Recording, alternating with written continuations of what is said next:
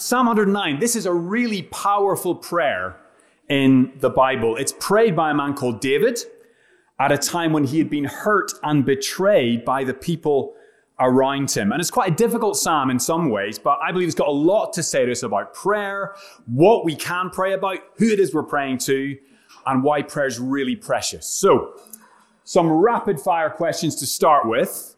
Um, I'm just put your hand up and shout out the answer. So, first of all, if you describe to someone, what is prayer? Put your hand up. What is prayer? Give me a definition. Prayer is talking to God. Yeah, that's exactly what I said. Prayer, very simply, is talking to God, okay? Now, when can we talk to God? There's a different one. So, what sort of time of day can we talk to God? Yes.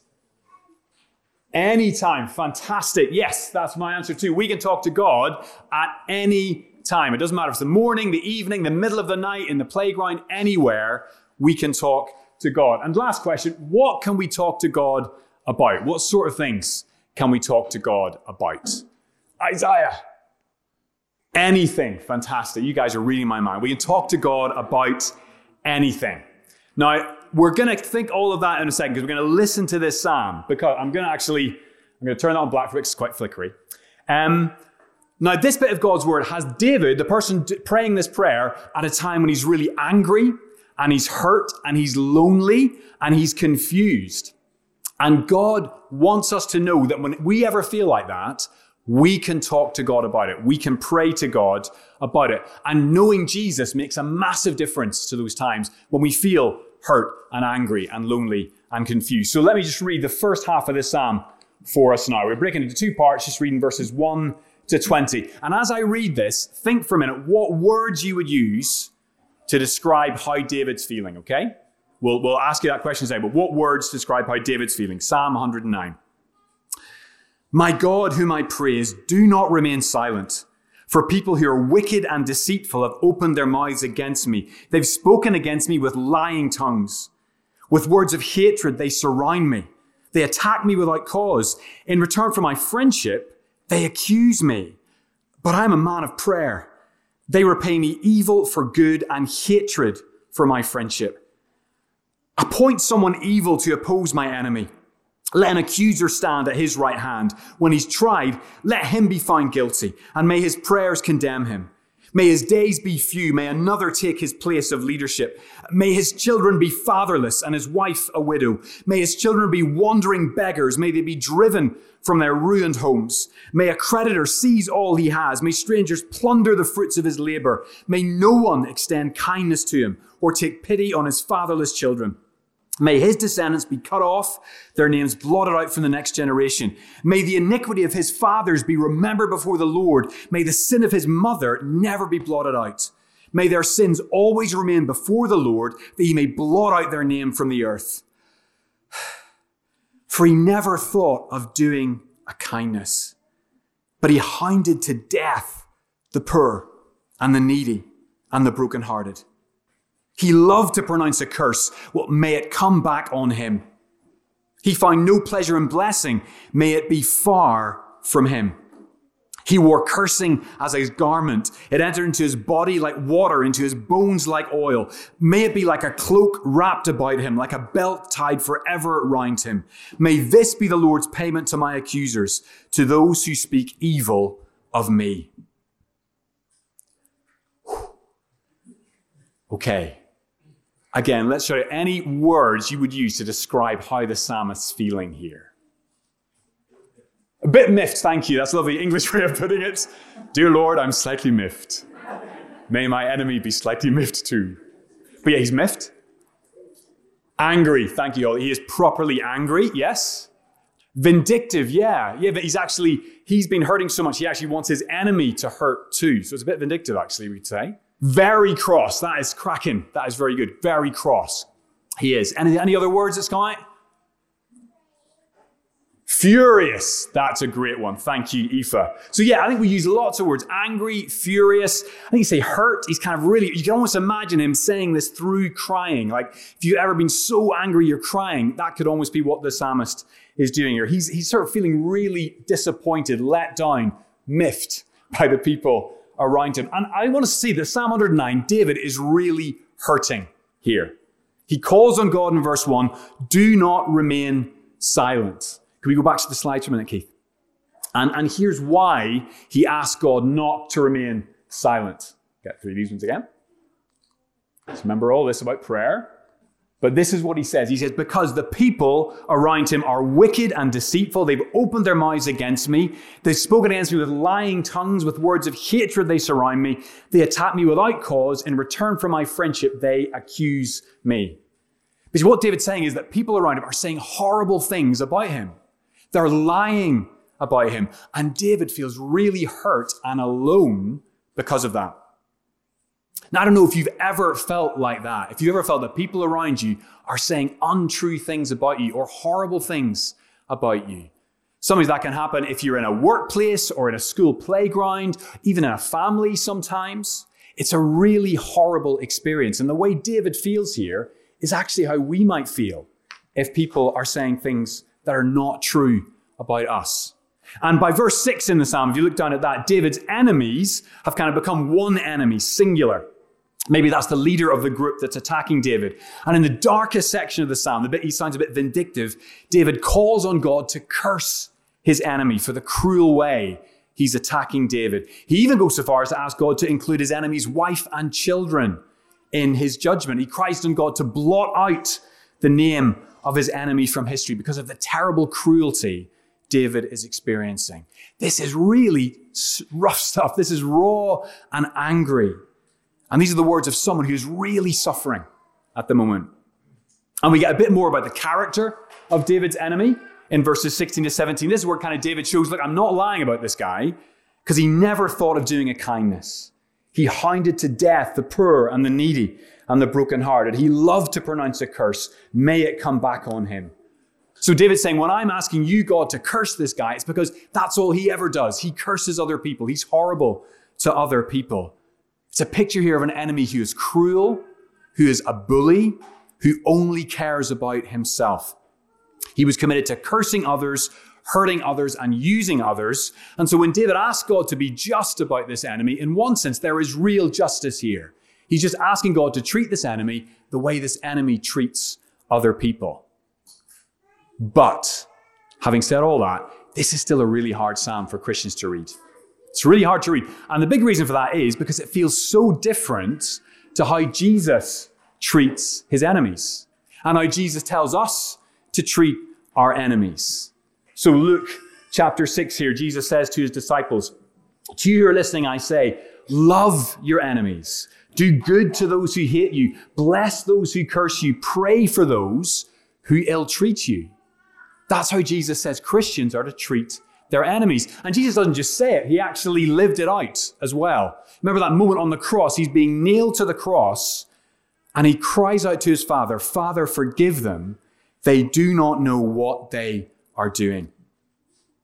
We need to see that Jesus' response to his enemies is amazing. It's so much better than the psalmist's response here, so much better than the way we respond to our enemies. And we have to always remember that every single one of us started out as Jesus' enemies.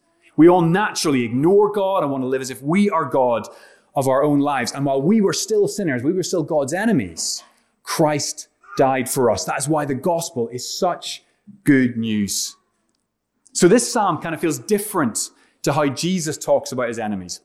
So does that mean we can just kind of ignore it and move on. It's not really part of God's word. Well, no, actually, God says every part of his word is given to us by God to help us. So, how does a psalm like this help Christians follow Jesus? I think the first thing it does is this it helps us to see, first of all, people can hurt us and let us down. People can hurt us and let us down. Sometimes I think people think, if they've not read the Bible, the Bible must be a lovely fairy tale where everyone's happy and everyone is just skipping through meadows with, with laughing bunnies alongside them. It's just lovely. But actually, the Bible is not a fairy tale.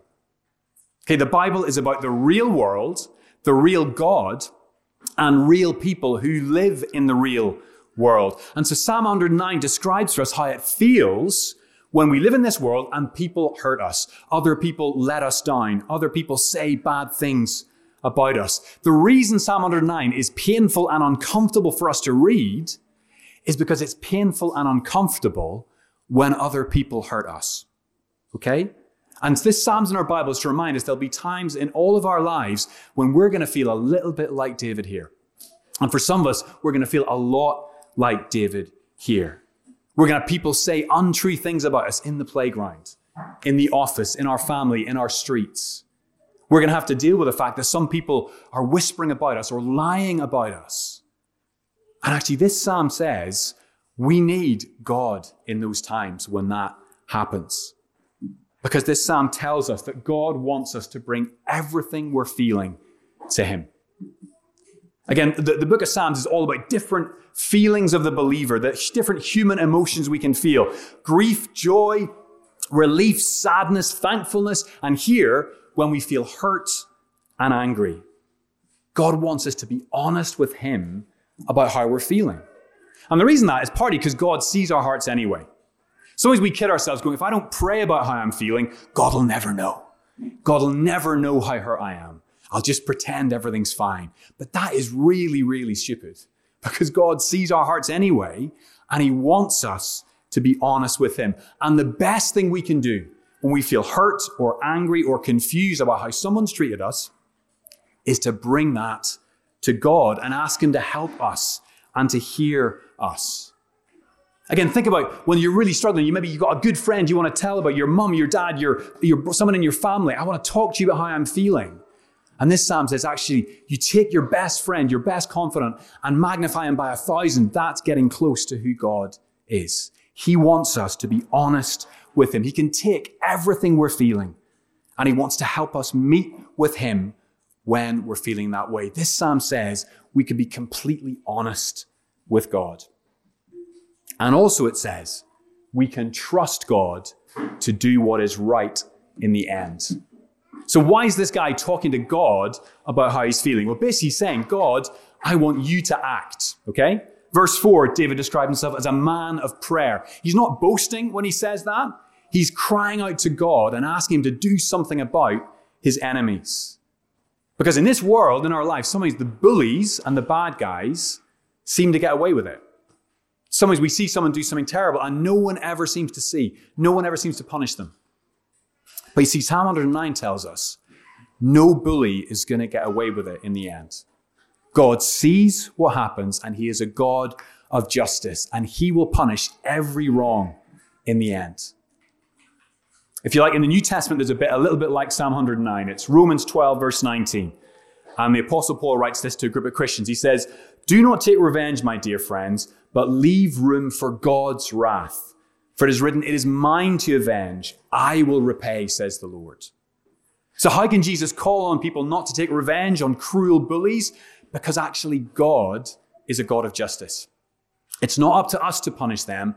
God will do that at the right time because He's a God of perfect justice. We don't have to take revenge because actually we can trust that God will do what is right. And it's amazing because God will punish every sin anyone commits. And either we can put our faith in Jesus and Jesus will take that punishment on himself at the cross, or we can refuse to trust in Jesus and God will punish us for those sins forever in his judgment. So this psalm tells us if we are hurting, don't take matters into your own hands. Don't lash out and hit that person. Actually go to God and say, God, you can see what's happening. Please help me. Please bring justice to this person. So the first half of Psalm 109 tells us people may hurt us and let us down, but God wants us to bring those feelings to Him, and we can always trust God to do what is right in the end. I'm just going to pray for us really briefly. Father God, thank you so much that your word gives us prayers we can pray when we're hurting and that we can be honest when we're confused and we don't know why things are happening. Thank you so much that you meet with us with all our mess and all the struggles we sometimes have. Lord, you are really good and loving and you love to hear our prayers. Thank you for that, Father. In Jesus' name, amen. So we looked at the first half. More briefly, we're going to look at the second half. So let me pick up the reading from verse 21. Because every psalm kind of is given to us to understand what it's like to be a believer, but also every psalm points us forward to Jesus And that's what I think what this next bit of the psalm does really well for us. So, verse 21. This is a real turning point in the psalm. The psalmist goes, David, but you, sovereign Lord, help me for your name's sake. Out of the goodness of your love, deliver me. For I am poor and needy, and my heart is wounded within me. I fade away like an evening shadow. I'm shaken off like a locust. My knees give way from fasting. My body is thin and gaunt.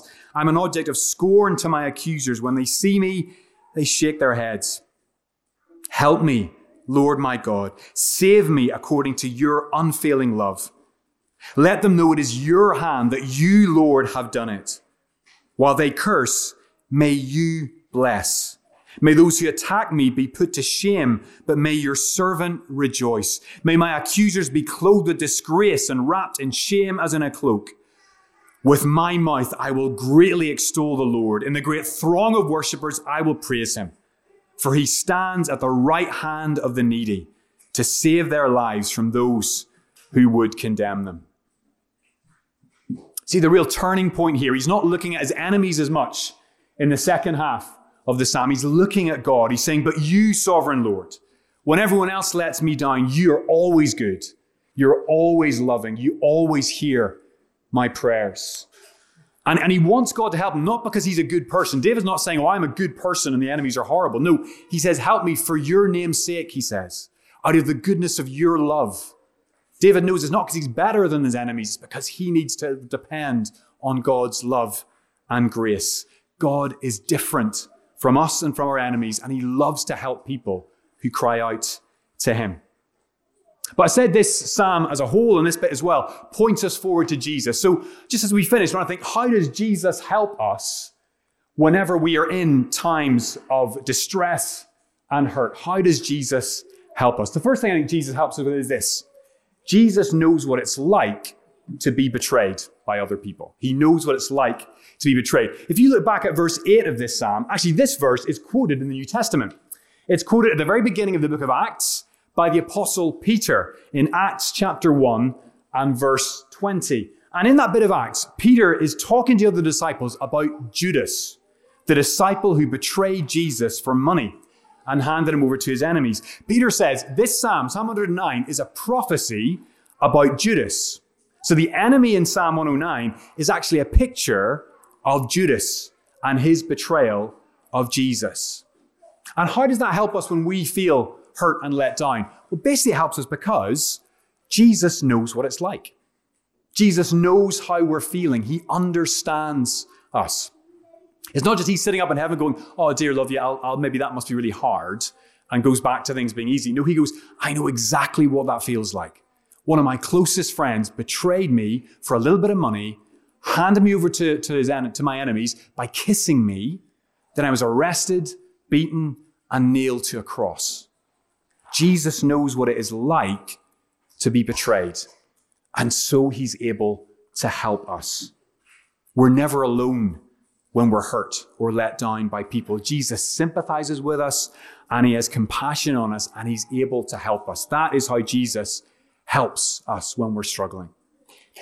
And then the ending of this psalm points us forward to Jesus. Look at verse 31 again. It says, The Lord stands at the right hand of the needy to save their lives from those who condemn them. You see, that's a picture of Jesus praying for us in heaven. Jesus stands at the right hand of the needy. When it feels like everyone else has abandoned us and let us, left us alone, Jesus never will. He draws near to the needy and the poor and the weak. Remember some of his words he said in the New Testament. He said, Blessed are the poor in spirit, for theirs is the kingdom of heaven. He says, My grace is sufficient for you, for my power is made perfect in weakness. Again, Christians don't pray because we're strong or because we're spiritual. We pray because we're weak and we need Jesus to help us. And Jesus loves to stand by us and help weak and needy people like us. And actually, the New Testament builds on that picture of Jesus standing at our right hand when it teaches that Jesus makes all of our prayers pleasing to God. That's an amazing teaching in the New Testament. Again, you read Psalm 109, you go, this, this speaker, he's a bit all over the place. He's so angry, he's so vindictive. How could God ever listen to a prayer like this? Surely God's gonna, gonna strike him down for praying this prayer. And we think, well, how can I be honest with God? Because it sounds so ugly and messy. But in those moments when our hearts are in a mess, Jesus is our great high priest and he is praying for us. Hebrews chapter 7, verse 25. Jesus is able to save completely those who come to God through him because he always lives to intercede for them. Jesus makes all of our prayers pleasing to God. Jesus is alive today and he is praying for every single Christian. And he's praying that we be helped by God and we trust in God. He loves us so much. He has not left us alone. He is praying for us. So this psalm shows us we can be completely honest with God because Jesus knows what it's like to be betrayed. He stands at the right hand of the needy. He comes close to us when we're really needy.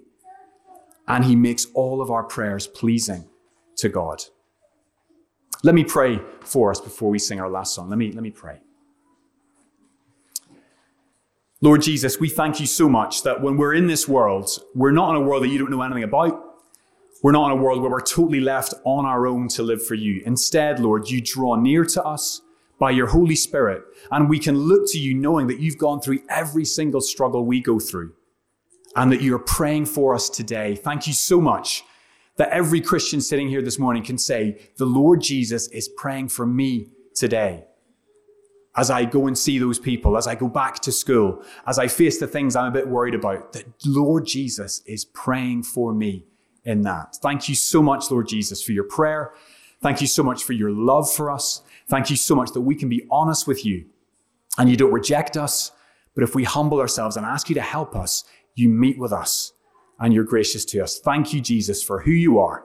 And thank you, Jesus, for the gift of being able to talk to you at any time and in any place. In your name, we praise you for it. Amen.